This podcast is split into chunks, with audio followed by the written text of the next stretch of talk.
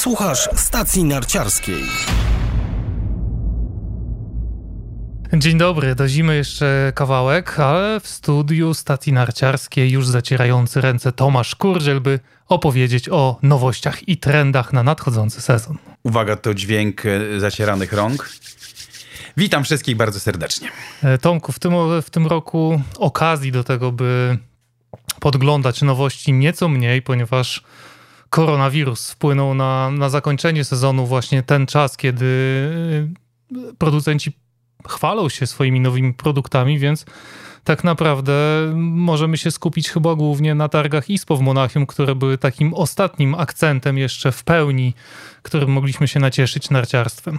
E, tak, rzeczywiście przykra sprawa, bo, e, bo nie udało się przeprowadzić e, kilku czy kilkunastu różnych prezentacji na, na stokach narciarskich, a to zawsze jest e, duża strata, no bo co innego jest oglądać e, narty czy buty narciarskie na targach ISPO, nawet jeżeli jest to bardzo interesujące, nawet kiedy można pogadać z projektantami, nawet kiedy można dodać, wy, do, do, dotknąć, wygiąć, pomacać i prawie polizać, ale to zupełnie co innego, jak można na tym sprzęcie się przejechać. Więc tego trochę zabrakło, aczkolwiek ja muszę przyznać, że miałem ogromne szczęście, bo w styczniu byłem na prezentacji Dynastara, e, więc e, miałem szansę zapoznać się z nową kolekcją Dynastara, obejrzeć nową kolekcję Langa e, założyć nowe buty Langa, nie tylko sportowe, ale właśnie przede wszystkim z takiego segmentu freeride'owo-freeturowego. E, poza tym byłem na dwudniowej e, prezentacji firmy Sztekli, gdzie miałem okazję jeździć w fenomenalnych zresztą warunkach i przy fenomenalnej pogodzie w szwajcarskim Laks na e, wszystkich nowych modelach, absolutnie wszystkich, łącznie z modelami fisowymi E, nart z kolekcji Sztekli, a przy okazji spędzić wspaniały i uroczy wieczór z Tiną Mazę e, przy jednym stoliku, bo, bo Tina od słynnego wywiadu, który razem udało nam się przeprowadzić w, e, podczas Mistrzostw Świata w Garmisch-Partenkirchen nas kojarzy po prostu i, i na tej prezentacji Tina była oczywiście gościem wyjątkowym i bardzo przemiły wieczór i bardzo przemiły dzień później na nartach, więc to też e, na pewno e, trochę e, dało jakby możliwości spróbowania nowych konstrukcji. Po trzecie, udało nam się, udało mi się być uczestnikiem testów branżowych w Szwajcarii, gdzie były wszelkie, wszystkie firmy, no niestety, z jednej strony fajnie, no bo dwa dni jeżdżenia na nartach w doskonałych warunkach, w zasadzie w niedoskonałych warunkach, ale właśnie może to było najfajniejsze, że pierwszy dzień był dniem, e, kiedy świeciło słońce, było wszystko świetnie przygotowane, w nocy przyszło załamanie pogody, spadło 40 e, cm śniegu przez noc na znakomicie przygotowaną trasę, więc można było spróbować obserwując pogodę, ja akurat obserwuję codziennie, wiedziałem, że pierwszego dnia muszę się skoncentrować na nartach trasowych, na nartach sportowych, a drugiego dnia będę się mógł koncentrować na nartach e, z segmentu All Mountain, czyli freeride. No i to świetnie wyszło i rzeczywiście mogłem przetestować e, bardzo dużo e, par nart z tych segmentów w ich warunkach naturalnych, co jest bardzo pozytywną rzeczą. Niestety jak Państwo zapewne, jak wiecie, zapewne pracuję w Szwajcarii w sklepie sportowym, który ma określony asortyment. Więc na przykład w naszym sklepie nie ma nart e, Atomika, Salomona i Heda. O, również nie ma Felkla, więc e, na te, na te marki e, nie zwracałem szczególnej uwagi, wierząc w to, że pojedziemy jeszcze na nasze testy, niezależne testy narciarskie, gdzie sobie to wszystko nadrobię. No oczywiście niestety tak nie, do tego nie doszło, więc jakby brakuje mi, mam naprawdę przejechałem, nie wiem, 34 pary nart e, w tym sezonie już, znaczy w ubiegłym sezonie już przed naszymi testami, więc naprawdę sporo, ale z drugiej strony dość wybiórczo, więc e, zabrakło tej końcówki, tej kropki na D, kiedy e, te nasze testy stanowią rzeczywiście taki highlight sezonu, kiedy po prostu możemy się wyszaleć na śniegu w fantastycznych warunkach i, i naprawdę coś o tych nartach powiedzieć, a poza tym no wiadomo, że co innego jest, jeżeli testy mamy jednego dnia daną grupę nart, porównujemy je w tych samych warunkach, a co innego jest, jeżeli ja jestem w połowie stycznia w Chamonix, a potem e, w, na początku marca w Lenzerheide i, i testuję inne narty. Więc to, to nie jest to samo, co, co nasze testy. No to skoro lista jest niepełna, to nie będę cię jeszcze pytał o faworytów, bo liczę na to, że, że uda nam się pojeździć jeszcze na nartach przed sezonem i wtedy odsyłam na nasz kanał YouTube'owy, gdzie na pewno podzielisz się twoimi ulubionymi nartami na nadchodzący sezon. A teraz może bardziej o... A jeszcze chwileczkę, jeszcze chwileczkę, bo to tak za szybko z tym tematem ulubione. Na pewno nie ma tej listy pełnej, ale na pewno jest kilka par nart, Chcesz zdradzić?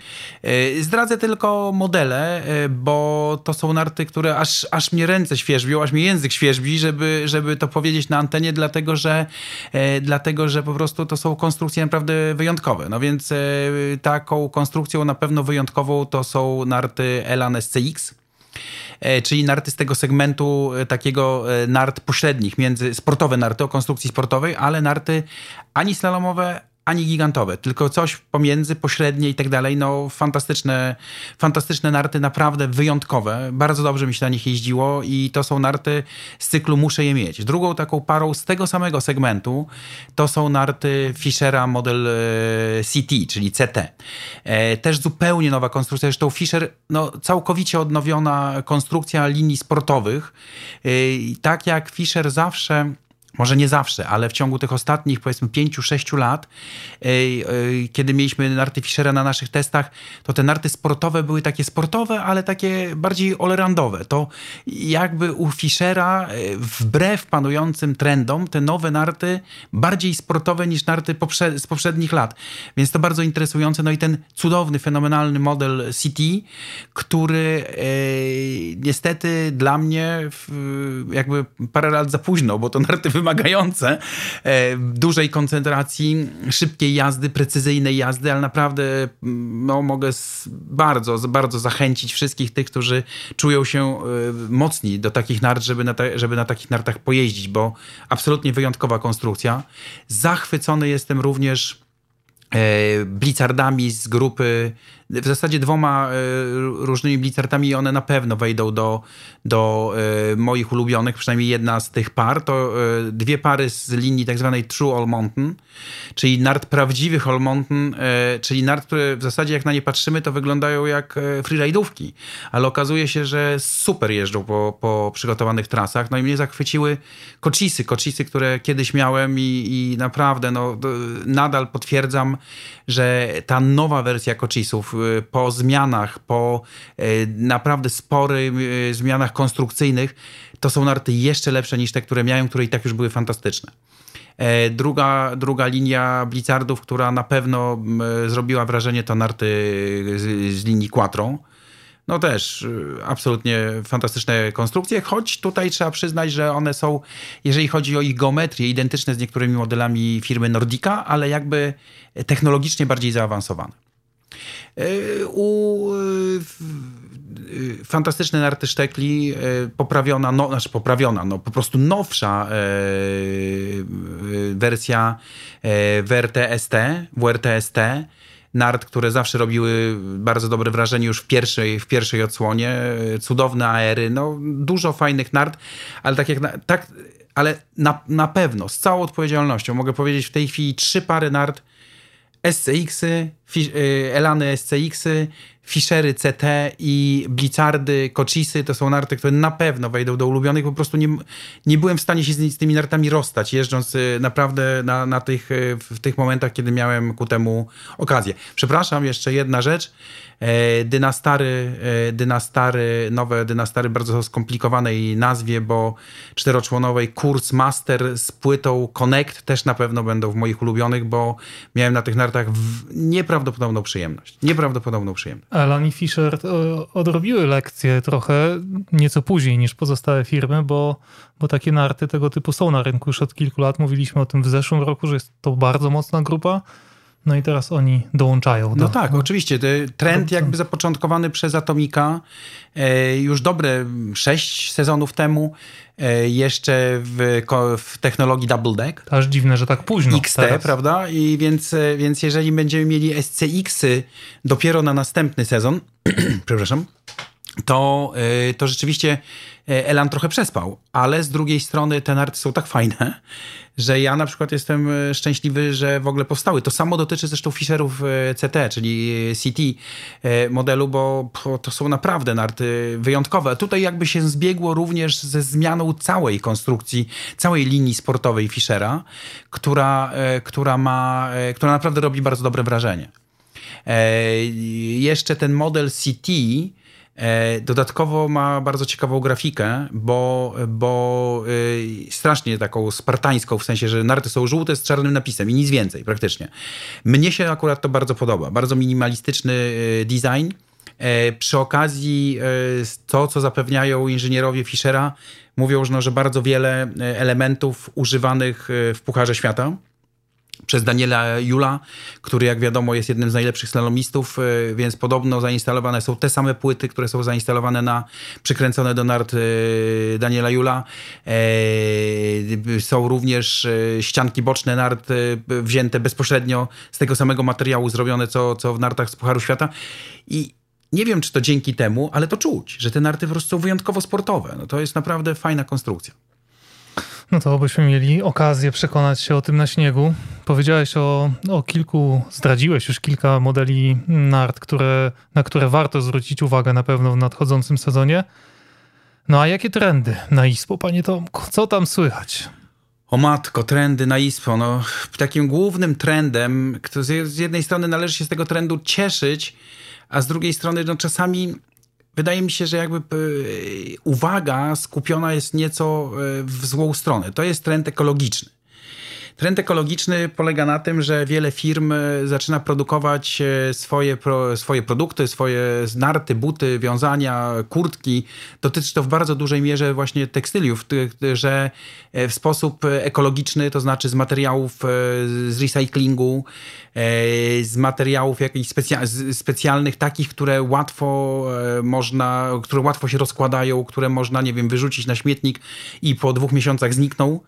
E, a z drugiej strony wydaje mi się, że być może idziemy o krok za daleko, bo na przykład jednym z E, produktów, które zwyciężyły e, na, e, w, zostały nagrodzone przez jury targów ISPO, były kijki wykonane z jakichś tam włókien trawy, wzmocnionych żywicą, żywicą nie wiem, czy na pewno nie syntetyczną, więc na, na pewno musiała być ta żywica epoksydowa.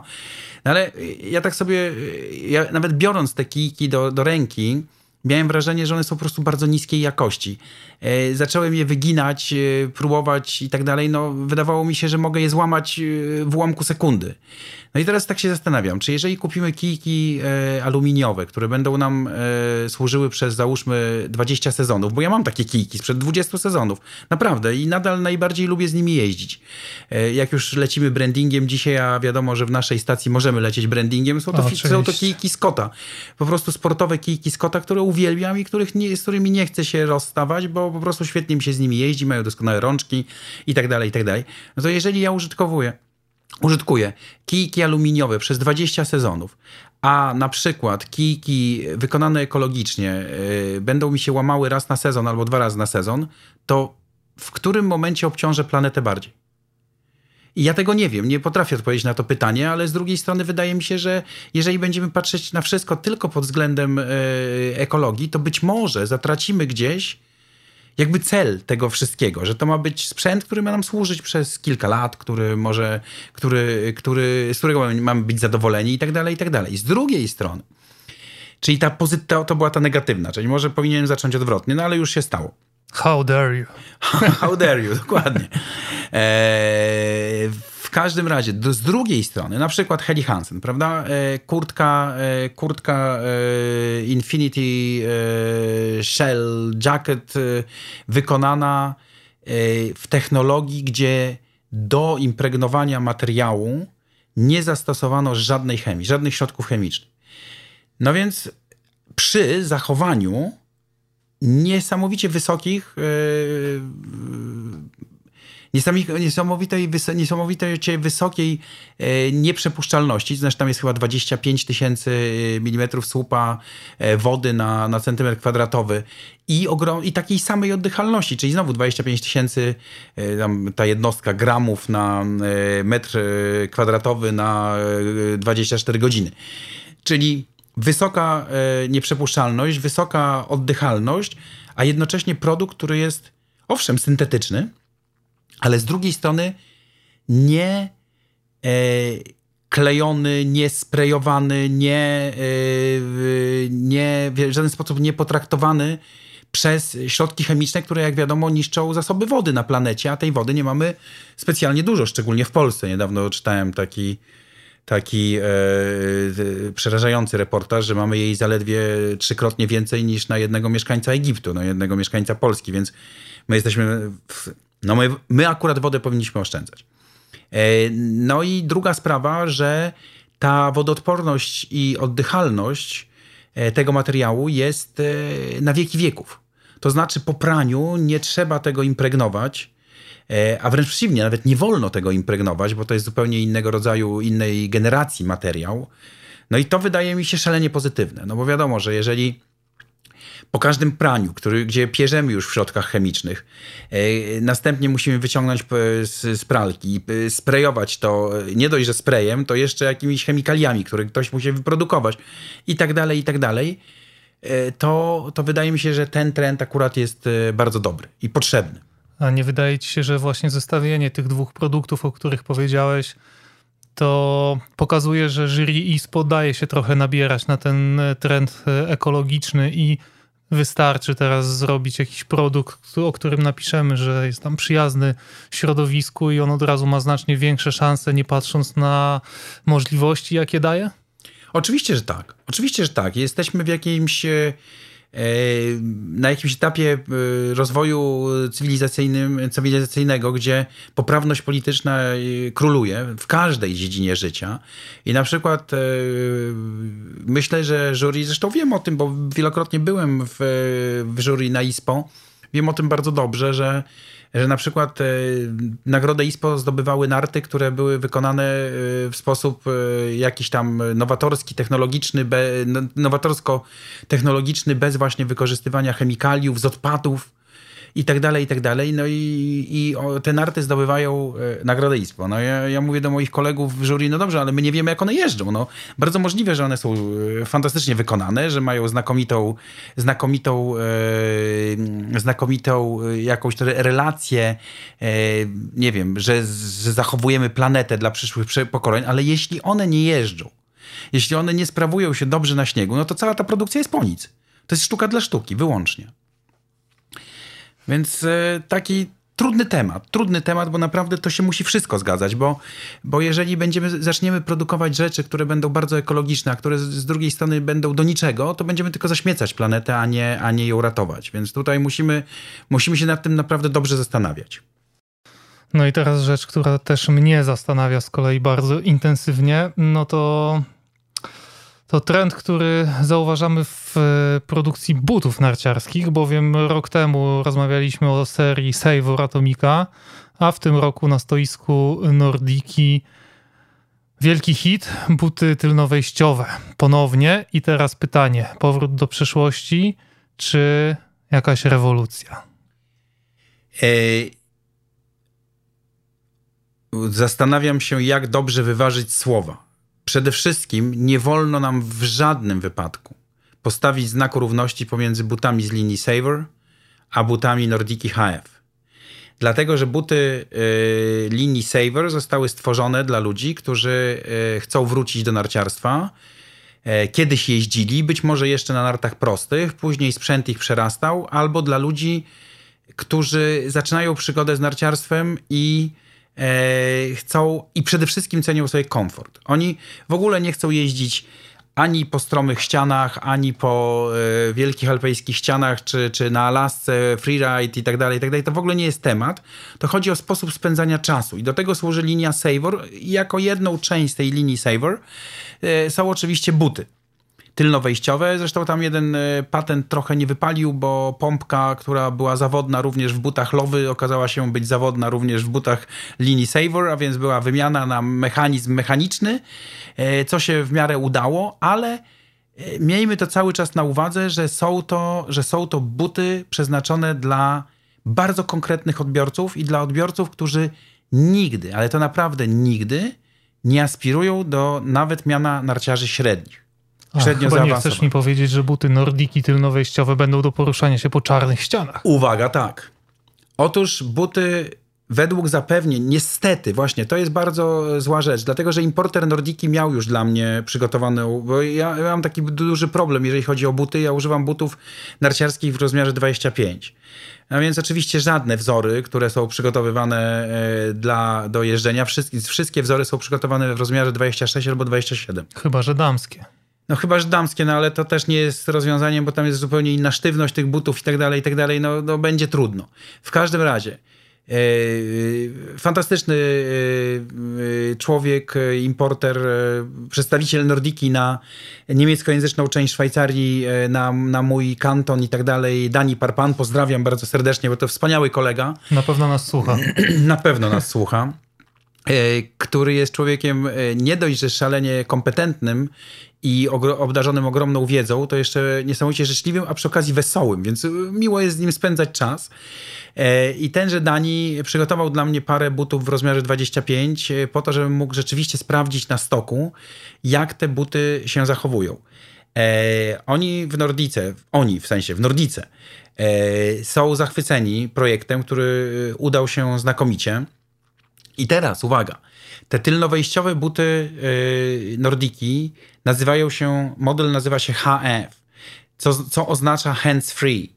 Tu chodzi o to, żeby te buty rzeczywiście dało się w nich jeździć, tak jak powiedziałeś, nawet po czarnych trasach, nie ma z tym najmniejszego problemu, ale jednocześnie, żeby e, zakładanie, zdejmowanie było jakby uproszczone do absolutnego e, maksimum, bo, e, bo te buty z kolei przeznaczone są, przynajmniej ja mam takie wydanie, e, wrażenie, być może importer Nordiki byłby innego, innego zdania, ale myślę, że nie. E, przeznaczone są dla ludzi, którzy nie rozpoczynają nauki jazdy na nartach, tylko raczej kończą swoją karierę narciarską. Że często są to starsi panowie i starsi, starsze panie, które mają fantastyczną technikę jazdy, którzy mają e, ogromne doświadczenie, którzy są zdolni do zjeżdżania, do zjeżdżania w prawie e, każdych warunkach, ale jednocześnie z powodów takich czy innych, na przykład nie chce im się już walczyć e, z butami czteroklamrowymi, które mają wyjmowane wkłady, bo są sportowe i tak dalej, i tak. Zauważ, że te buty HF one są o dosyć sporej sztywności. To są buty, które mają 110-130 flex, e, mają zupełnie inne rozwiązania niż buty, e, bo powiedziałeś powrót do przeszłości. No nie do końca, bo te buty są inaczej rozwiązane. One są tylnowejściowe, ale na przykład wkład jest identyczny jak we współczesnych butach czteroklamrowych nie jest tak, jak było kiedyś, że mieliśmy kapeć z przodu i z tyłu taką klapkę zamykaną, gdzie ta pięta, gdzie tej pięty w ogóle nie można było usunąć. Nie, tutaj normalnie wyciągamy wkład. Co za tym idzie, ten wkład o wiele lepiej trzyma na przykład ścięgno Achillesa, tym samym piętę. Więc, więc te buty naprawdę w tych butach, no niestety nie jeździłem, ale y, z wielu rozmów, zarówno z y, człowiekiem, który te buty stworzył na ISPO, czy właśnie z Danim, e, w tych butach można skutecznie zjeżdżać. I, i to jest jakby cały, cały hit e, tych butów. I ja uważam, że te buty Nordiki model HF to jest produkt of the year. Dla mnie to jest produkt roku. Dlatego, że to jest owszem odkopanie wykopaliska, to znaczy konstrukcji, które były kiedyś, ale podeszliśmy do tego zupełnie, mówię za, e, za e, inżynierów od, no, z Nordiki, podeszliśmy do tego tematu zupełnie inaczej, bo chcemy, żeby te buty nie były tylko wygodne, ciepłe i nie, i nie nasiąkały wodą, no bo tak rzeczywiście było przy butach tylnowejściowych, ale żeby również dawały dużo przyjemności z jazdy i żeby to były buty, których można, których można używać nawet z całkiem sportowymi nartami. No wiadomo, że nikt nie będzie w tym jeździł Pucharu Świata, no ale ani na nartach z Pucharu Świata. Ale myślę, że e, w tych modelach, które mają wyższą sztywno, sztywność, e, narty z segmentu high performance jak najbardziej. Dlaczego nie? No, taka jest też komunikacja tych y, butów. W reklamie widzimy siwego pana, w pięknym samochodzie, który jedzie na narty i, Dokładnie i później tak. używa właśnie tego Dokładnie tak. Butów. No więc Dani śmieje się ze mnie, e, czy ja już aby nie jestem e, na pewno gotowy na takie buty. E, no więc prawdopodobnie tak, choć siwy nie jestem, bo zdążyłem najpierw wyłysieć, ale nie mam tak dobrego samochodu, więc jeszcze parę lat pomęczę się w butach sportowych. Okej. Okay. A, a czy nie uważasz, że takie buty i w ogóle kilka produktów, które zaprezentowano na ISPO wpisują się w trend, o którym rozmawialiśmy przed rokiem, że wszystko zmierza ku temu, by było łatwiejsze, bardziej przyjazne e, narciarzowi, a trochę mniej zwraca się uwagi na to, by to było szybkie i miało jakieś, e, żeby lepsze osiągi na tym e, zdobywać, jakieś... Tak.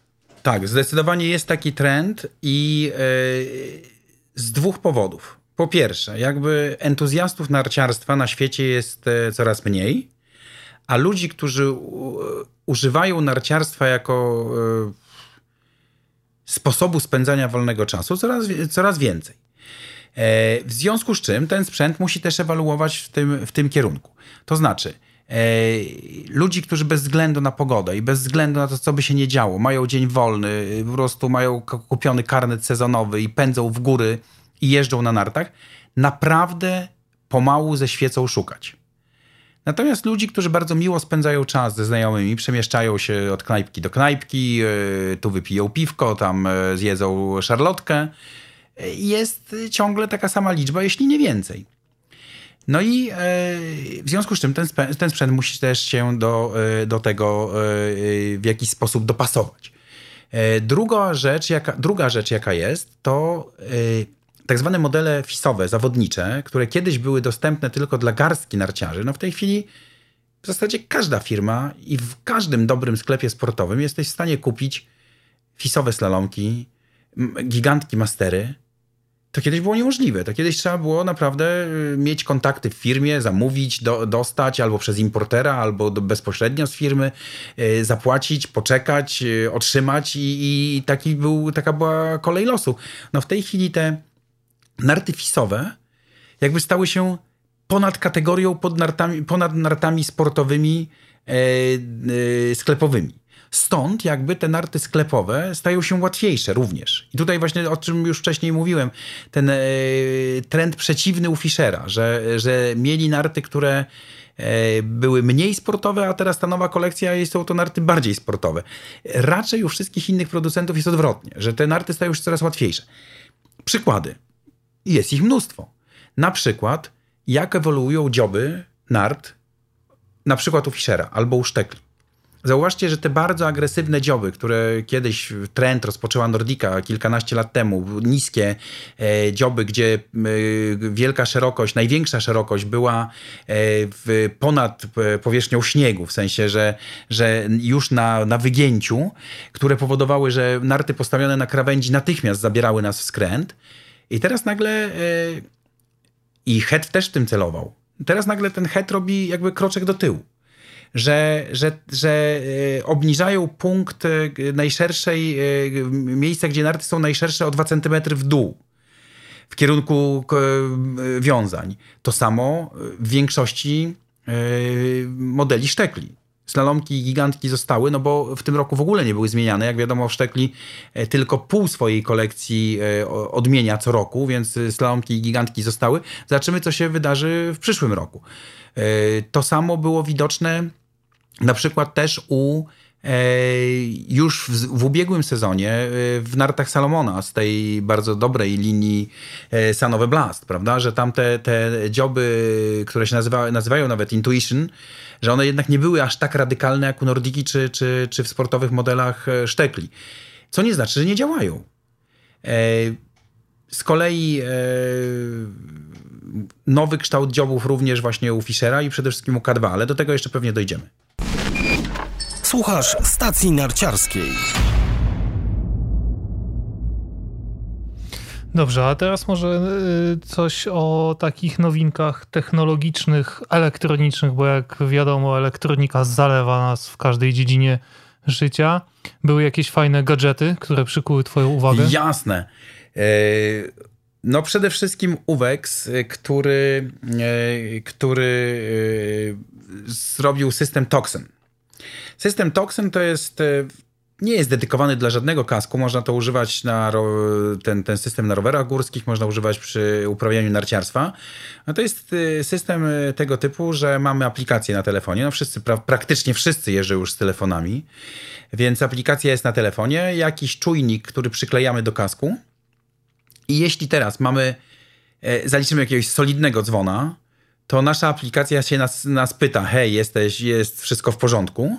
Jeżeli w jakimś czasie nie odpowiesz na, na pytanie zadane ci przez twoją aplikację, to aplikacja wysyła e, sygnał alarmowy do służb w danym kraju oraz do osób, e, które mają ten sam system Toxin, które są w okolicy, które ewentualnie mogą pomóc albo przynajmniej zapytać się, czy wszystko jest w porządku. E, zobaczymy, jak to się sprawdzi w praktyce. No bo y, ktoś, kto, nie wiem, przewrócił się, potłuk i, i, e, i dalej jeździ, mógł na przykład zapomnieć o tym, żeby wyłączyć, żeby wyłączyć w, w aplikacji, na, odpowiedzieć tak, jest ze mną wszystko w porządku. No ale z drugiej strony młodzi ludzie używają aplikacji do wszystkiego, więc myślę, że oni są przyzwyczajeni. Ja mogę zapomnieć, ale pewnie ty już nie. No, więc taka, taka jest różnica. Więc to jest taki chyba najfajniejszy gadżet, a przynajmniej jeden z, z fajniejszych gadżetów, które widziałem. Szczególnie dla poruszających się samemu, bo to tak, tak. zwiększa bezpieczeństwo. Albo na przykład dla młodzieży, która jest na wyjeździe z rodzicami ale wiadomo, że z rodzicami nie chce jeździć. Na przykład idzie do snowparku albo idzie jeździć, nie wiem, z, z kolegami poza trasami. E, o tym będę powtarzał zawsze, czego nie popieramy, bo powinien być ktoś, kto dobrze potrafi operować bla bla bla sprzętem lawinowym, no chyba, że są przeszkoleni. E, w każdym razie ci rodzice po prostu się denerwują. No i teraz, i teraz jeżeli mają taki system gdzieś tam wmontowany w kasku, no to rodzice czują się spokojniejsi. Myślę, że tak. Ciekawe, czy system jest odporny na to, że dzieci zaczną się okładać po kaskach Kijkami, rękoma. Tak, tymi kijkami strawy po, po tych, po, po no, kasku. Kijek strawy mógłby nie wytrzymać. Kijek strawy. E, tak, ale druga, druga rzecz, jaka mi się spodobała szalenie, to jest, e, to jest e, raczej sprzęt specjalistyczny, dla służb górskich albo dla ludzi, którzy rzeczywiście w sposób bardzo zaawansowany uprawiają narciarstwo tak zwane backcountry, czyli, czyli gdzieś tam łażą, e, zjeżdżają w warunkach da, z dala od wyciągu, w warunkach naprawdę trudnego e, i niedostępnego terenu.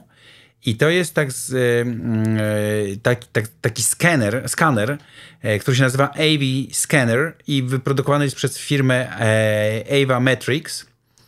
E, I tu w nim chodzi o to, że za pomocą skanowania możemy zobaczyć jak wygląda pokrywa śnieżna, to znaczy gdzie ma niestabilne połączenia.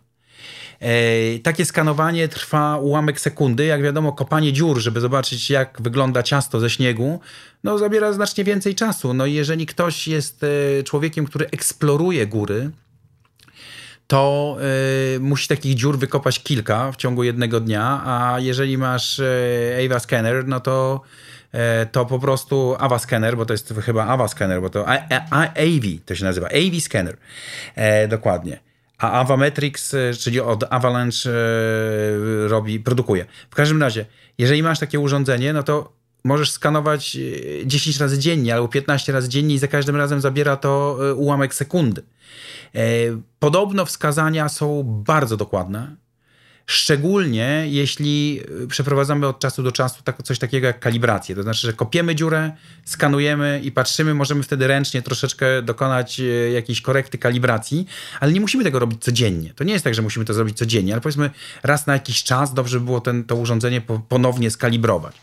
Więc y, to na pewno no, w zeszłym roku mówiliśmy o, o Powder Bee. O Powder Bee, które samodzielnie poszukuje osób zasy, zasypanych pod lawiną. Właśnie jestem ciekawy, jak się rozwinął ten produkt, bo nie słyszałem już później w, w sezonie, żeby no, na ten temat. Można, pewnie można to gdzieś w necie sprawdzić. Ja w ogóle chciałem te, takie Powder Bee zobaczyć w akcji, jak to rzeczywiście się odbywa.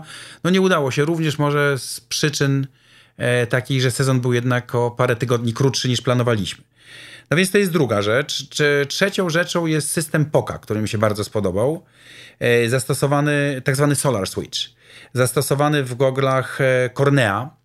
E, model gogli Cornea ma wbudowany element światłoczuły, który jest jednocześnie baterią słoneczną. I teraz, jak wiemy, problem z szybami fotochromatycznymi, które zmieniają e, jakby natężenie światła w zależności od warunków, jest taki, że one mają dużą bezwładność. Z kolei e, te, które mają baterie, no to e, trzeba nacisnąć guziczek, żeby zmienić kolor szybki. No nie jest jakieś to może specjalnie skomplikowane, ale jednak coś tam nacisnąć trzeba i trzeba pamiętać o tym, żeby bateria była naładowana. E, takie gogle są też trochę cięższe i tak dalej, i tak dalej. No Tutaj tych mamy... konstrukcji jeszcze na rynku nie ma dużo, to tylko kilka firm się zdecydowało no tak, ale przycisk. Jest... Zobaczymy, jak to się też rozwinie. Mi się wydaje, że ten przycisk, że ten przycisk jest w sumie... Ja nadal uważam, że ten przycisk i bateryjka e, jest najrozsądniejszym rozwiązaniem, dlatego że czasami e, może warto sobie samemu wybrać e, jakby przepuszczalność szyby, a nie zdawać się na automatykę. No tutaj Solar Switch jest automatyczny, ale jednak reaguje po pierwsze na, na natężenie światła słonecznego, więc działa tylko w zakresie S3, S2 czyli gogli na bardzo dobrą pogodę i gogli na średnią pogodę. Y, nie, tutaj firma POK nie aspiruje do tego, żeby, żeby zapewnić y, dobrą przepuszczalność w, dużej mgle. Spodziewam się, że, y, bo tego nie wiem akurat, ale, ale tak się spodziewam, że do modelu Cornea prawdopodobnie można dokupić szybę na złą pogodę, już taką dedykowaną na, na bardzo złą pogodę o, o klasie, w klasie S1. No w każdym razie ten Solar Switch e, nie dość, że e, dostarcza odpowiedniej energii do zmiany, do szybkiej e, zmiany przepuszczalności szyby, to jeszcze badając natężenie światła decyduje, jaka powinna być, jaka powinna być szyba. No i to mi się wydaje już krokiem w dobrym kierunku. To jest y, taka, e, taki gadżecik elektroniczny. No co jeszcze? Co jeszcze? No właśnie, no właśnie. Broń się, bo za chwilę będziemy musieli przejść do skituringu twojego ulubionego, więc, więc mów, mów co jeszcze tak, masz. E, system EMC, Energy Management Circuit firmy HEAD. E, czasami mam wrażenie, że wszystko już było. Znowu element piezoelektryczny zamontowany w nartach. Pamiętamy lampkę Pamiętamy z K2. lampkę, tak, słynną lampkę z K2. E, I rzeczywiście ona świeciła, jak się jeździło na nartach K2 wówczas. Był to rok 1997, e, proszę Państwa, kiedy była na, e, lampka w nartach K2. Ta sama idea, to znaczy zamiana energii, no wiadomo, jeżeli jest element piezoelektryczny, to zamienia energię kinetyczną na elektryczną. Ele energii elektrycznej możemy się pozbyć w jaki sposób? Bardzo prosto po prostu. Ogrzewamy jakiś fragment i ona sobie gdzieś tam pójdzie, usuniemy ją za pomocą ciepła do atmosfery. E, jeżeli wszyscy by jeździli na nartach Heda, to z kolei pozostaje pytanie, czy zmieniłaby się temperatura planety. No ale, e, ale może nie jednak. E, w każdym, razie, w każdym razie ten system EMC rzeczywiście zamienia energię kinetyczną. Był taki, było takie urządzenie, był taki model na, na ISPO, który, gdzie tam dokładnie pokazywano, jak, jak system piezoelektryczny jest w stanie tłumić wibracje.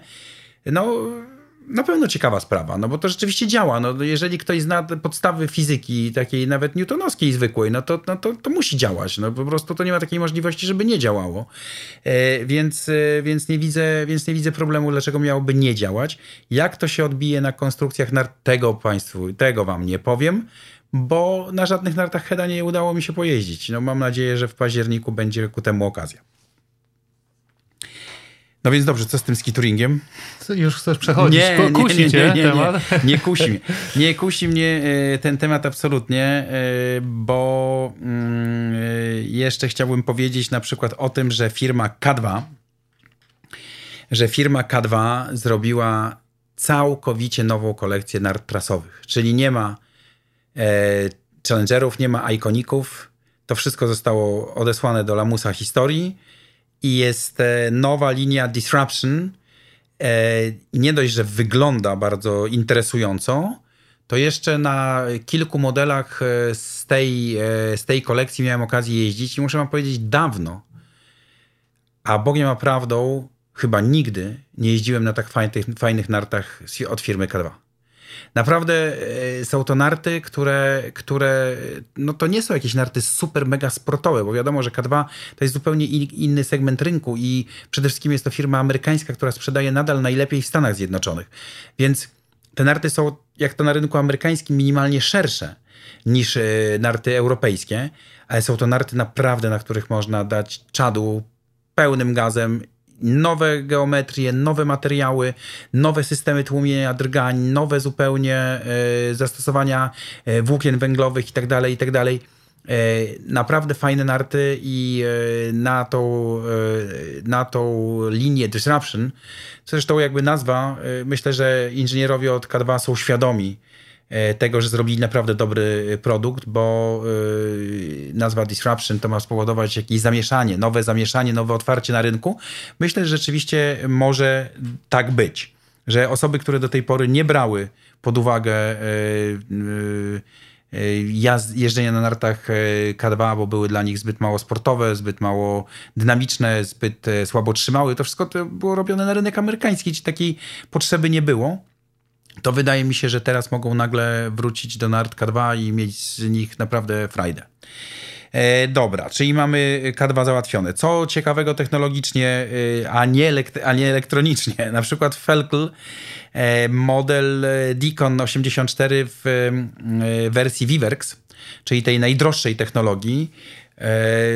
Bardzo ciekawe, innowatorskie zastosowanie włókien węglowych, które są utkane w taką pajęczą sieć a nie są po prostu przyklejone do rdzenia wzdłuż. Właśnie, z tego co mówiłeś wielokrotnie, to trzeba włóknami węglowymi posługiwać się bardzo mądrze, bo te narty niektóre, w których tak e, przesadzimy z tym e, karbonem, wcale nie zachowują się dobrze. E, nie zachowują się, to znaczy one zachowują, to wszystko zależy od tego, co kto lubi. Na pewno zaletą nart wykonanych z, wielkiego, z wielkim udziałem włókien węglowych jest ich e, niższa masa. E, ale z drugiej strony doskonale e, i ty wiesz, i wy wiecie, że niska masa to nie zawsze są lepsze osiągi. A nie jest to na pewno najważniejsza cecha tak, nart. A, a, jedno, a czasem wręcz przeciwnie, bo e, to, co do znudzenia powtarzam moim klientom, na nartach ma nam się lekko jeździć, a jeżeli nam się je ciężko nosi, no to, no to trudno. To możemy podjechać samochodem bliżej do stoku, albo jeżeli jest to w przypadku kobiety, no to droga pani, no od, od czego ma pani, e, nie wiem, syna, męża i tak dalej. Niech za panią targa ten sprzęt. No, chodzi o to, żeby na tym się dobrze jeździło, a nie dobrze nosiło, no bo to inaczej nie byłoby narciarstwo, tylko zupełnie inny sport. Więc, e, więc ja bym tutaj e, strasznie nie przesadzał z masą. Jest natomiast udowodnione empirycznie, w bardzo wielu przypadkach, że narty, gdzie zastosowano powiedzmy to w, te, w ten sposób, zbyt dużo włókien węglowych albo nieodpowiednio włókna węglowe, zachowują się zupełnie inaczej niż ich odpowiedniki, e, które wykonane są w tradycyjnej technologii sandwich przy użyciu na przykład dwóch e, warstw aluminium, a nie jednej warstwy aluminium, jednej warstwy, jednej warstwy włókien węglowych. No bo taką cechą charakterystyczną i takim jakby grzechem pierworodnym wszystkich tych nart wykonanych z włókna węglowego, ja nie wiem dlaczego tak jest, e, choć e, rozmawiałem na przykład z Tomasem Blezi na ten temat, który, który był e, raczej, Tomas Blezi dla tych, którzy nie wiedzą, mój sąsiad z wioski, a jednocześnie człowiek, który przez ponad 20 lat projektował narty dla firmy najpierw Felkl, a potem Nordica. I między innymi jest odpowiedzialny za za y, takie modele jak Nordica Spitfire, te, te pierwsze wcielenia i e, Nordica Enforcer, a to są naprawdę nazwy, które na rynku funkcjonują, to są narty, które znamy i które, na których nam się e, dobrze jeździ. Więc na przykład Thomas Blezi, on był raczej człowiekiem, który ostrożnie używał włókien węglowych, mówiąc o nich, że, że jest z nimi mnóstwo kłopotów, dlatego że powodują przede wszystkim to, że narty z włókien węglowych mają zbyt wielki kamber, i dociskanie ich do śniegu bywa kłopotliwe, że nie, nie każdy sobie z tym daje radę. No, jeżeli ten hol, prawda, jeżeli ta, ta dziura, po polsku hol, to też bardzo ciekawe, że, że to, to, to, to się nazywa hol, dokładnie tak samo po niemiecku, jakby Państwo tego nie wiedzieli, ale e, ten hol w nartach, czyli ta dziura między, między nartami jest, e, te narty jak, leży, jak położymy je na płaskiej podłodze, mają takie wysokie wy, wypuklenie, no to potem, żeby to docisnąć do podłoża, to jest, to jest trudno, to jest, trzeba się trochę posiłować z tymi nartami. No i właśnie to jest jakby ten grzech e, pierworodny nart e, wykonanych z, przy udziale dużych, dużej ilości e, włókien węglowych. No ale producenci ciągle, ciągle, przepraszam raz jeszcze, ciągle kuszą swoich klientów lekkimi nartami. I teraz powstała taka narta, taki, takie nie narta, tylko cała linia nart, Elite Nordiki, trzy modele zawiera, gdzie właśnie częściowo te narty wykonane są, wszystkie są wykonane na e, podstawie geometrii istniejących modeli, ale e, przy pomocy technologii, technologii, gdzie zawarto dużą ilość włókien węglowych. Ja powiem szczerze, nie byłem zachwycony. To samo z K2. E, niektóre modele K2 można, e, przed chwilą chwaliłem bardzo modele K2, ale wszystkie były wykonane w technologii TI, czyli e, z tytanalem.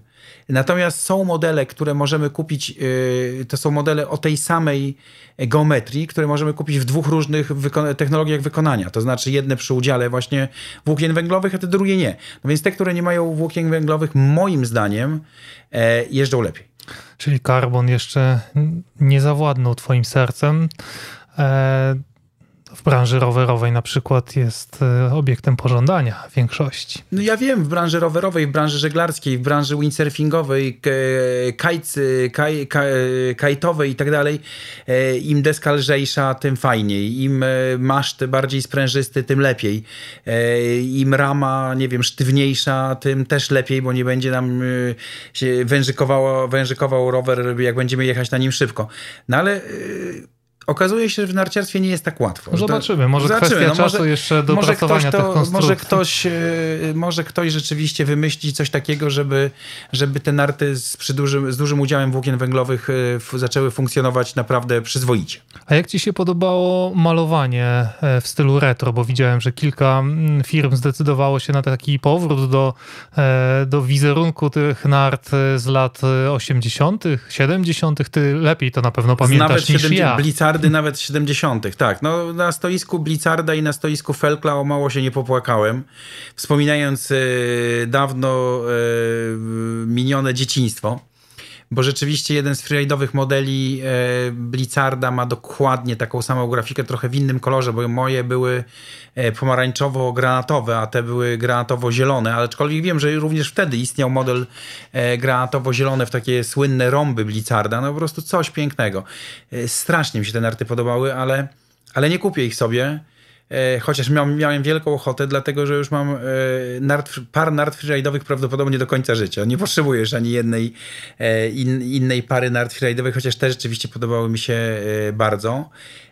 No i na stanowisku, na, na stoisku Felkla oczywiście powrót z inną co prawda nazwą, bo teraz to się nazywa Race Tiger, bo wszystko musi być amerykańskie e, albo angielskie, ale raczej amerykańskie, a wtedy były to Rentigery, e, ale rzeczywiście no, prawie identyczne jak moje Rentigery.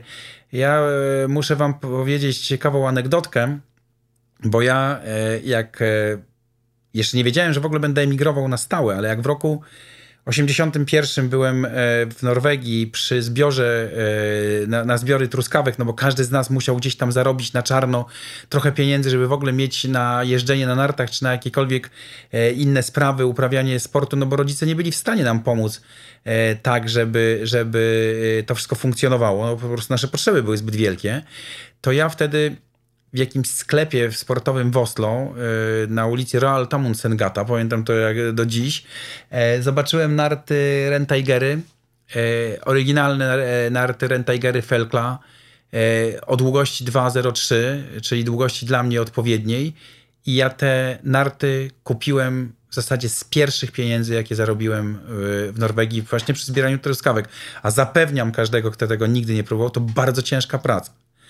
I, i, I miałem te narty przez parę sezonów i naprawdę były to pierwsze takie e, absolutnie e, topowe, wyścigowe narty, jakie, jakie miałem w życiu, bo Blizzardy, Firebirdy, które miałem wcześniej, e, bardzo szybko skończyły swój żywio, żywot w ten sposób, że ja zaczepiłem, wchodząc do autobusu do Kuźnic, zablokowałem się między podłogą a, a tym dachem od strony wewnętrznej w autobusie marki Jelcz i choć błagałem e, ludzi, którzy napierali, żeby dali mi te narty wy, wyciągnąć, no to niestety to się nie udało i miałem jedną, e, jedną nartę z kaczym dziobem.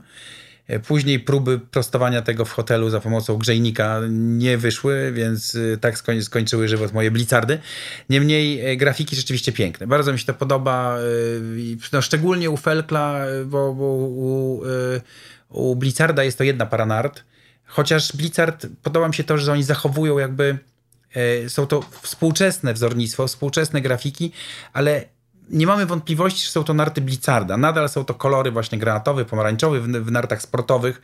E, natomiast u Felkla te, te narty, które e, no są takie same praktycznie jak te, które, które miałem lata temu, robiły wrażenie. Co więcej, u Felkla jeszcze jedna fantastyczna rzecz, nie wiem, czy zwróciłeś na to uwagę, a ja tak, ale y, ponieważ było wiele rzeczy do, do obejrzenia, to mogło ci to umknąć. Narty freeride'owe, e, które są dziełami sztuki, pomalowane przez, e, tym razem były to jakieś fantazyjne zwierzęta, tygrysy, leopardy, nie wiadomo co jeszcze, krokodyle pomalowane na nartach oczy, jakieś łuski.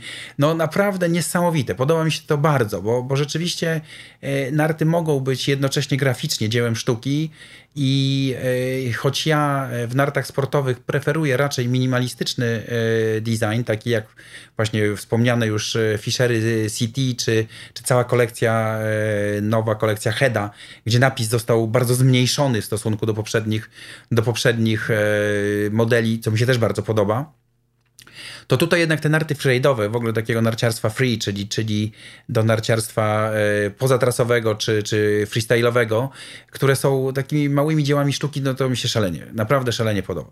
Tak, tu nawet były te obrazy zaprezentowane tam z boku na tak. stoisku, na których, e, z których czerpano te grafiki. Nie wiem, czy to narty freestyle'owe nie były bardziej niż freeride'owe, ale mogę tak, się mylić. Tak, ale, ale zwracały uwagę w każdym razie. No tu zachęcam do odwiedzenia naszej galerii z e, ISPO na Facebooku, bo tam wszystkie te mm, detale graficzne będziecie mogli zobaczyć. Nie będę pytał cię o twoje ulubione narty skiturowe, o których już wspomniałem, bo wiem, że nie jest nie to ukochana e, gałąź narciarstwa, jaka, jaka jest. E, także, także nie to, natomiast jestem ciekawy, jak e, mieszkając w Szwajcarii obserwujesz trend, bo w Polsce naprawdę na skitury ogromna moda. Sami dystrybutorzy bardzo są z tego zadowoleni, też sprzedają dużo tego sprzętu. Jak jest w Szwajcarii? Czy też jest taki boom na skitury? No więc słuchajcie, powiem wam, że największy boom na skitury, jaki w życiu widziałem, to był 15 marca 2020 roku, kiedy zamknięto w Szwajcarii wszystkie wyciągi e, z powodu koronawirusa. Było to następstwem tego, że Norwegowie zaczęli niespokojnie spoglądać na E, swoich obywateli powracających z Iżgl, z których praktycznie każdy był zarażony. E, więc 15 marca zamknięto e, wszystkie stacje narciarskie w Szwajcarii i w tym samym momencie, dokładnie tego samego dnia, ludzie przyszli do sklepów, do wypożyczalni i kupowali wszystko, co było, co dotyczyło skituringu, albo wynajmowali. Naprawdę to był chyba najlepszy sezon dla większości sklepów, dlatego że sklepy, które prowadzą sprzęt e, skiturowy, e, bo przecież było wiadomo, że sezon będzie jeszcze trwał, że śniegu wystarczy przynajmniej do połowy kwietnia. Co więcej, od 15 marca do końca kwietnia w Alpach panowała wspaniała pogoda. Nie spadła ani jedna kropla deszczu, więc były warunki, był wspaniały firm, był, e, był naprawdę warunki na skitury E, absolutnie genialne, co potwierdzało wielu moich kolegów i koleżanek. Znasz z opowieści. Znam z opowieści. Ja chodziłem pobiegać na nartach w tym czasie, a nie na skitury. Przyznam wam się, że nie e, chodzę na nartach skiturowych z dwóch powodów. A w zasadzie z trzech. Pierwszy powód jest taki, że jestem już całkiem stary, więc e, jakby inwestycja w podejście, no zabiera mi to za dużo czasu. Wolę pozjeżdżać, no ale mogłem niby iść na skitury w momencie, kiedy zamknięto wyciągi. No, owszem, mogłem, ale moje sfatygowane kolana powodują, że ja po yy, przejściu kilkudziesięciu kilometrów na nartach, czy tam kilkunastu kilometrów na, na nartach skiturowych, po prostu czuję to potem przez tydzień. I e, tutaj pan, e, pozdrawiam pana profesora Czubaka. Pan profesor Czubak, który jest znakomitym ortopedą, mówi, że no, nieuniknione jest to, żeby moje lewe kolano kiedyś zostało zamienione na sztuczny staw. Ja odwlekam tę, ten moment w nieskończoność a przynajmniej w, im dalej, tym lepiej. No i te narty skiturowe, narciarstwo skiturowe nie pomaga w tym odwlekaniu. Więc, więc e, nie będę chodził na skiturach, nie. Chociaż rzeczywiście może to być ekscytujące, może to być bardzo fajne. Moi znajomi, koledzy i koleżanki ze Szwajcarii e, nawet robili właśnie w marcu, kiedy pogoda była wspaniała, takie akcje, że wychodzili wieczorem z czołówkami, szli bardzo wysoko, tak wysoko jak tylko mogli, spali w jamie ze śniegu i zjeżdżali e, następnego dnia w momencie, kiedy zmrożony stok zamieniał się w taki lekki firnik, dwa centymetry firnu na zmrożonym stoku. No podobno fenomenalna jazda i fenomenalne warunki, no ale, no ale naprawdę, ja to za, za dużo mnie to kosztuje bólu i, i, i cierpienia, żeby, żeby to e, uprawiać. A nie, nie odnosisz wrażenia, że sytuacja związana z epidemią jeszcze może się przyczynić do tego, że więcej osób się zdecyduje na rozpoczęcie przygody, czy też przerzucenie się trochę na ski touring ze względu na to, że nie trzeba będzie jeździć gondolą z innymi narciarzami czy wyciągiem krzesełkowym, że będzie to można robić teoretycznie bezpieczniej. Myślę, że tak. Przy czym mam taką nadzieję, że nie będzie to jakby zamiana narciarstwa jednego na inne, tylko po prostu, że ktoś, kto dobrze jeździ na nartach albo średnio jeździ na nartach, po prostu dokupi sobie sprzęt skiturowy i będzie go używał zgodnie z przeznaczeniem, bo to też jest bardzo ważne, żeby, żeby nie tylko kupić, ale i używać. E, to e, że po prostu to jakby otworzy mu większe horyzonty i że będzie miał większą przyjemność z uprawiania narciarstwa i na przykład nie pojedzie na narty na tydzień, tylko na 10 dni, bo zrobimy sobie tutaj e, droga żono, na przykład coś takiego, że pojedziemy 6 dni, pojeździmy, kupimy karnet na 6 dni i wtedy pojeździmy. Na przykład są takie karnety 6 z 10, prawda? No więc zakładamy, że jeździmy tylko w super warunkach, kiedy na przykład nie jeździmy w sobotę i w niedzielę, kiedy jest najwięcej ludzi, wtedy idziemy na skitury, albo kiedy jest trochę gorsza pogoda, na przykład nie ma pełnego słońca, to idziemy na skitury, bo nie jest tak gorąco, a z kolei kiedy jest e, pełne słońce, no to jeździmy na nartach alpejskich, no bo wtedy nie chcemy akurat podchodzić się pocić. Więc, e, więc mam nadzieję, że to będzie, że to będzie raczej tego typu rozszerzenie niż zamiana narciarstwa alpejskiego na, na skiturowe. Nadal to narciarstwo skiturowe to jest, y, jeżeli spojrzymy na takie liczby bezwzględne, to jest to dosyć mały udział y, rynku. Ja wiem, że importerzy, że producenci mają trochę inne marże na tym sprzęcie, e, że to narciarstwo nie jest tak powszechne, więc można by było, więc można by było tutaj e, troszeczkę zwiększyć zyski. E, no i jeżeli ktoś lubi, jeżeli ktoś ma zdrowie, to, to czemu nie? No, to, to jest fajny sposób spędzania czasu. Byle nie środkiem trasy pod górę. No nie, no błagam, to już, to już yy, są ośrodki, zresztą w Szwajcarii już też, akurat mój ośrodek jeszcze nie, ale są ośrodki, które całkowicie zakazały podchodzenia, e, podchodzenia na nartach skiturowych trasami. No bo jeżeli, e, nie, no to, to jest, to jest, jest dla to mnie, niebezpieczne, to, jest, nie, nie polecamy tego. Dla mnie równie dobrze można jechać na rowerze szosowym pod prąd autostradą. No, no, no, mniej więcej podobne, podobny stopień ryzyka.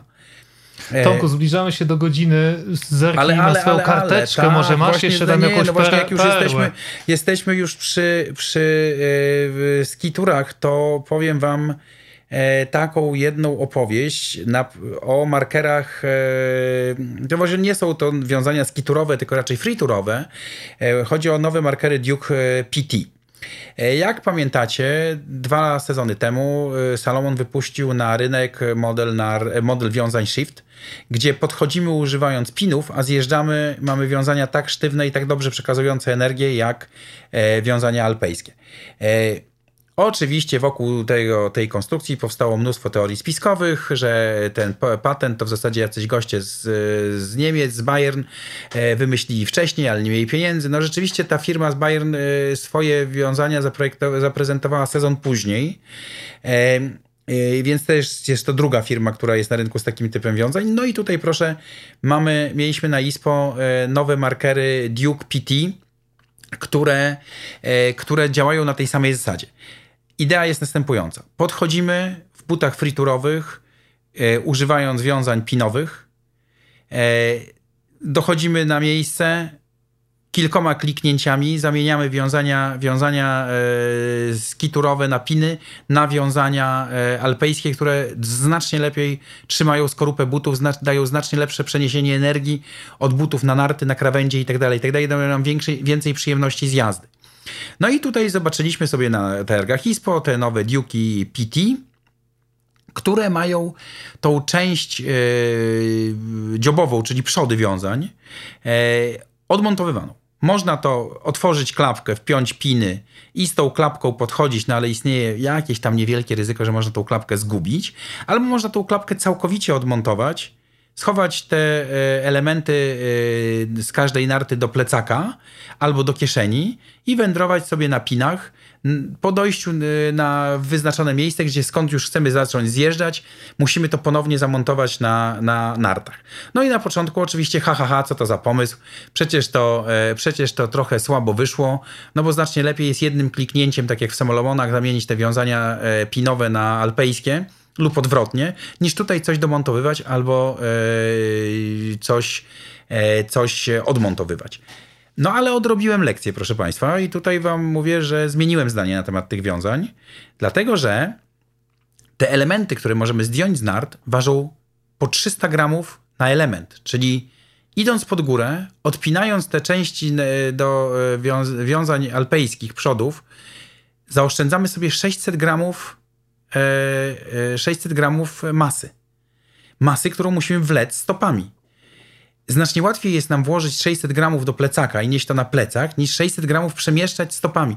Ma to naprawdę duże znaczenie i myślę, że, że ten system wcale taki głupi nie jest, o ile marker, a to tego dowiemy się znowu dopiero z testów na śniegu, o ile marker odrobił lekcję i rzeczywiście montaż e, tych elementów na, w momencie, kiedy no na pewno te piny, które pozostają na nartach będą trochę zapchane śniegiem. Czy to będzie łatwo zamontować, czy trudno? No bo jeżeli teraz będziemy musieli jeszcze odpalić prymus, żeby zagotować wodę, którą następnie polejemy części wiązań po to, żeby, żeby zamontować te brakujące elementy do zjazdu, no to ten system nie będzie miał, nie będzie miał sensu. Ale zaoszczędzenie rzeczywiście 600 gramów masy w takim newralgicznym punkcie, gdzie ta masa jest najbardziej odczuwalna, myślę, że to jest dobry pomysł ostatecznie. Więc te, przepraszam firmę y, Marker za te śmichy chichy na ISPO. E, teraz już wcale mi nie do śmiechu. Uważam, że rzeczywiście że rzeczywiście ten patent może mieć sens, o ile zostało to rozwiązane, wiadomo, testy na śniegu pokażą, ile ten system naprawdę, naprawdę jest wart. Wszystko z nowości. Co jeszcze? No z nowości jeszcze Dalbello Quantum. Też jeszcze, też jeszcze jesteśmy przy temacie skiturowym. Najlżejsze buty skiturowe prawdopodobnie na świecie, wykonane w całkowicie innej technologii. E, po prostu e, zamiast wykonać jedną skorupę, to wykonujemy e, dolnej części butów, to wykonujemy dwie skorupy, które następnie spawamy ze sobą za pomocą ultradźwięków, o ile dobrze o ile dobrze pamiętam. E, jest to zupełnie nowatorska metoda. W ten sposób można było zastosować sztywniejszy materiał, a przy okazji o wiele lżejszy. No bo wyjęcie połówki butów jest znacznie z formy jest znacznie łatwiejsze niż wyjęcie całej, e, ca całej skorupy. I w ten sposób można było zastosować inny materiał. No więc tutaj buty no, super wyczynowe, super lekkie, super fajne z mieszanką jakiegoś materiału, gdzie też właśnie włókna węglowe odgrywają sporą rolę. E, buty, które ważą 950 gramów, no to brawo, powiedziałbym, że raczej mało.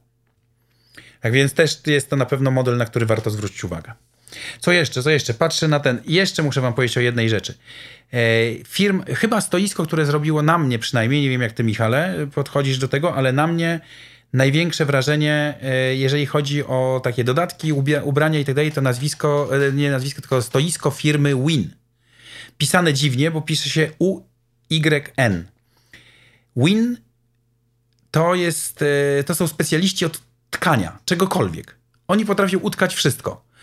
No więc czekam aż utkają narty, bo też będzie, będzie to ciekawe. Na razie utkali bieliznę techniczną dla chyba wszystkich kadr na świecie skarpetki, e, odzież wierzchnią, przepiękne takie e, stroje z napisem Cortina 2020, no jak wiadomo. Wszystkie pójdą do kosza. Wszystkie pójdą. Nie, znaczy nie, ja bym chciał mieć akurat taką kurtkę Cortina 2020, bo, bo jest bardzo piękna i też może właśnie ze względu na to, że, że ta Cortina 2020 się nie, nie odbyła, więc być może Biały kruk. ta kurtka będzie takim białym krukiem. E, oprócz tego wierzchnia odzież narciarska, gdzie na przykład są tkane panele, które są wodoodporne i oddychające. No oddychające wiadomo, no to prosto zrobić. Natomiast, że, że jest to wodoodporne. Tak, ja jestem bardzo ciekawy tych technologii które tkanych, dają, tak, które pełne, mają dać wodoodporność. Tak, no i, a które dają jednocześnie niesamowite, niesamowite możliwości, jeżeli chodzi o poruszanie się, że, to, że w ogóle nie krępują ruchów. Naprawdę to, to e, stanowisko firmy Win zrobiło na mnie ogromne ogromne wrażenie. E, również buty, takie normalne buty, nie narciarskie, tylko buty do chodzenia, które są tkane jak skarpetki, w zasadzie skarpetki z przyklejonymi podeszwami. No to przecież to jest super wygodne. Więc e, tutaj widać, jak, te, jak te technologie się zmieniają i jak, to, i jak to fajnie można wszystko jakoś zrobić, że to wszystko jedno do drugiego pasuje. Słuchasz stacji narciarskiej. No dobrze, to na koniec pochwal się jeszcze jedną nowością, e, nieco inną. Wiemy, że Snow Expo się nie odbędzie w Warszawie w tym roku na pewno. E, a co za tym idzie, nie będzie twojego wykładu, a jak wiadomo, potrafisz zapełnić salę i, i masz e, wiele osób zadaje ci różne pytania narciarskie. Teraz odpowiedzi na te pytania będą mogli znaleźć na naszym kanale YouTube. Startujemy w połowie października. Nagraliśmy z Michałem. Ja tutaj powiem Wam szczerze, że Michał, który potrafi zrobić studio nagrań e, filmowych, dźwiękowych w ułamku sekundy z naszego niewielkiego biura, e, no bez niego nie byłoby to możliwe. No, nagraliśmy 20 odcinków, wydaje mi się, że fajnych odcinków, gdzie opowiadam e, o jakichś, w zasadzie odpowiadam na pytania E, czytelników albo na, na pytania e, ludzi, z którymi mieliśmy właśnie kontakty e, przy okazji rodzaju, różnego rodzaju wykładów albo wyjazdów. Te pytania często wydają się narciarzom, którzy już jeżdżą czas jakiś albo, albo całe swoje życie błahe albo nawet głupie, no bo jak tu zapytać o, o to, jak transportować narty na dachu samochodu, prawda? No to jest tak oczywiste, dla ludzi, którzy wiedzą, że, że w zasadzie się nad tym nie zastanawiają. No ale jeżeli ktoś zadaje takie pytanie, to znaczy, że nie wie. Więc w żaden sposób nie, nie chcemy, nie możemy go zlekceważyć i powiedzieć, e, że, że to jest głupie pytanie, bo nie ma takich pytań. Po prostu jeżeli ktoś nie wie, no to chce się dowiedzieć i właśnie będziemy przeplatać. Będziemy raz e, mieli e, odpowiedzi na pytania, które są skomplikowane, na przykład jak właściwie dobrać buty narciarskie. No, to jest temat rzeka, który, który powtarza się ciągle i ciągle, pomimo to, że ciągle się o tym mówi, i to od paru lat naprawdę intensywnie w różnych e, mediach, na różnych stronach internetowych e, i tak dalej, i tak dalej, to ciągle ludzie jeżdżą w za dużych butach, prawda? To jest, to jest jakby e, niekończąca się historia, bo być może ciągle zbyt mało osób wie, jak dobrać naprawdę dobrze buty, a z kolei, tak jak wspomniałem, że ludzie też pytają właśnie o takie absolutnie prozaiczne rzeczy. I tutaj jeszcze muszę wrócić raz do, raz do ISPO. To, co mi się strasznie spodobało na ISPO, to był pokrowiec, znaczy w zasadzie nie pokrowiec, tylko e, tak zwany boks na narty firmy Shred, który jest pompowany. Słuchajcie, no to niesamowita historia. Pompujecie sobie, e, macie coś w rodzaju śpiwora, no to nie zajmuje więcej miejsca niż mały śpiwór. E, rozkładacie to, do, do tego jest pompka, e, która jest zintegrowana, czyli to jest po prostu taki, taki flak folii, którą się zgniata i rozszerza, która pompuje cały ten, całe to urządzenie. No i tam można schować narty do chyba dwóch metrów długości. Wejdą dwie pary i cały, cały ten już sztywno napompowany box można zamontować na dachu. No fantastyczna sprawa uważam. Dla kogoś, kto nie chce mieć takiego sztywnego boksu, tylko po prostu używa go okazjonalnie raz w sezonie. I pompowanym boksem zakończymy nasze dzisiejsze spotkanie. Dobrze, że nie mamy o pełnej godzinie wiadomości, bo byśmy nie zdążyli. Trzeba wyłączyć Tomkowi mikrofon, bo wiadomo, że to wielka gaduła. Mogę gadać w nieskończoność. Tak. Ale tak jak mówiliśmy, zapraszamy kanał YouTube NTN Snow and More. Co tydzień odpowiedź na jedno pytanie przez cały sezon. Niezależnie od wszystkiego, od pogody, od pandemii, na pewno będziecie mogli to usłyszeć. Nasza stacja narciarska też jest niewrażliwa na tego typu rzeczy i przez cały sezon e, będziecie mogli słuchać podcastu. A tymczasem żegnamy się i życzymy bardzo dobrej zimy i udanej, żeby nadrobić straty z końcówki e, sezonu 2019-2020. Tak, myślę, że yy, na pewno ta zima jest nam potrzebna wszystkim nam jako ludziom z branży, z med od, od, mediów, od strony mediów, y, chcielibyśmy, żeby Puchar Świata odbył się w normalnym wymiarze, a nie w jakimś okrojonym. E, potrzebna jest branży. E, patrząc na pogodę za oknem, e, jestem pełen optymizmu, że będziemy mieli fantastyczną zimę i że, i że naprawdę wyjeździmy się na nartach. Czego sobie i Wam bardzo życzę.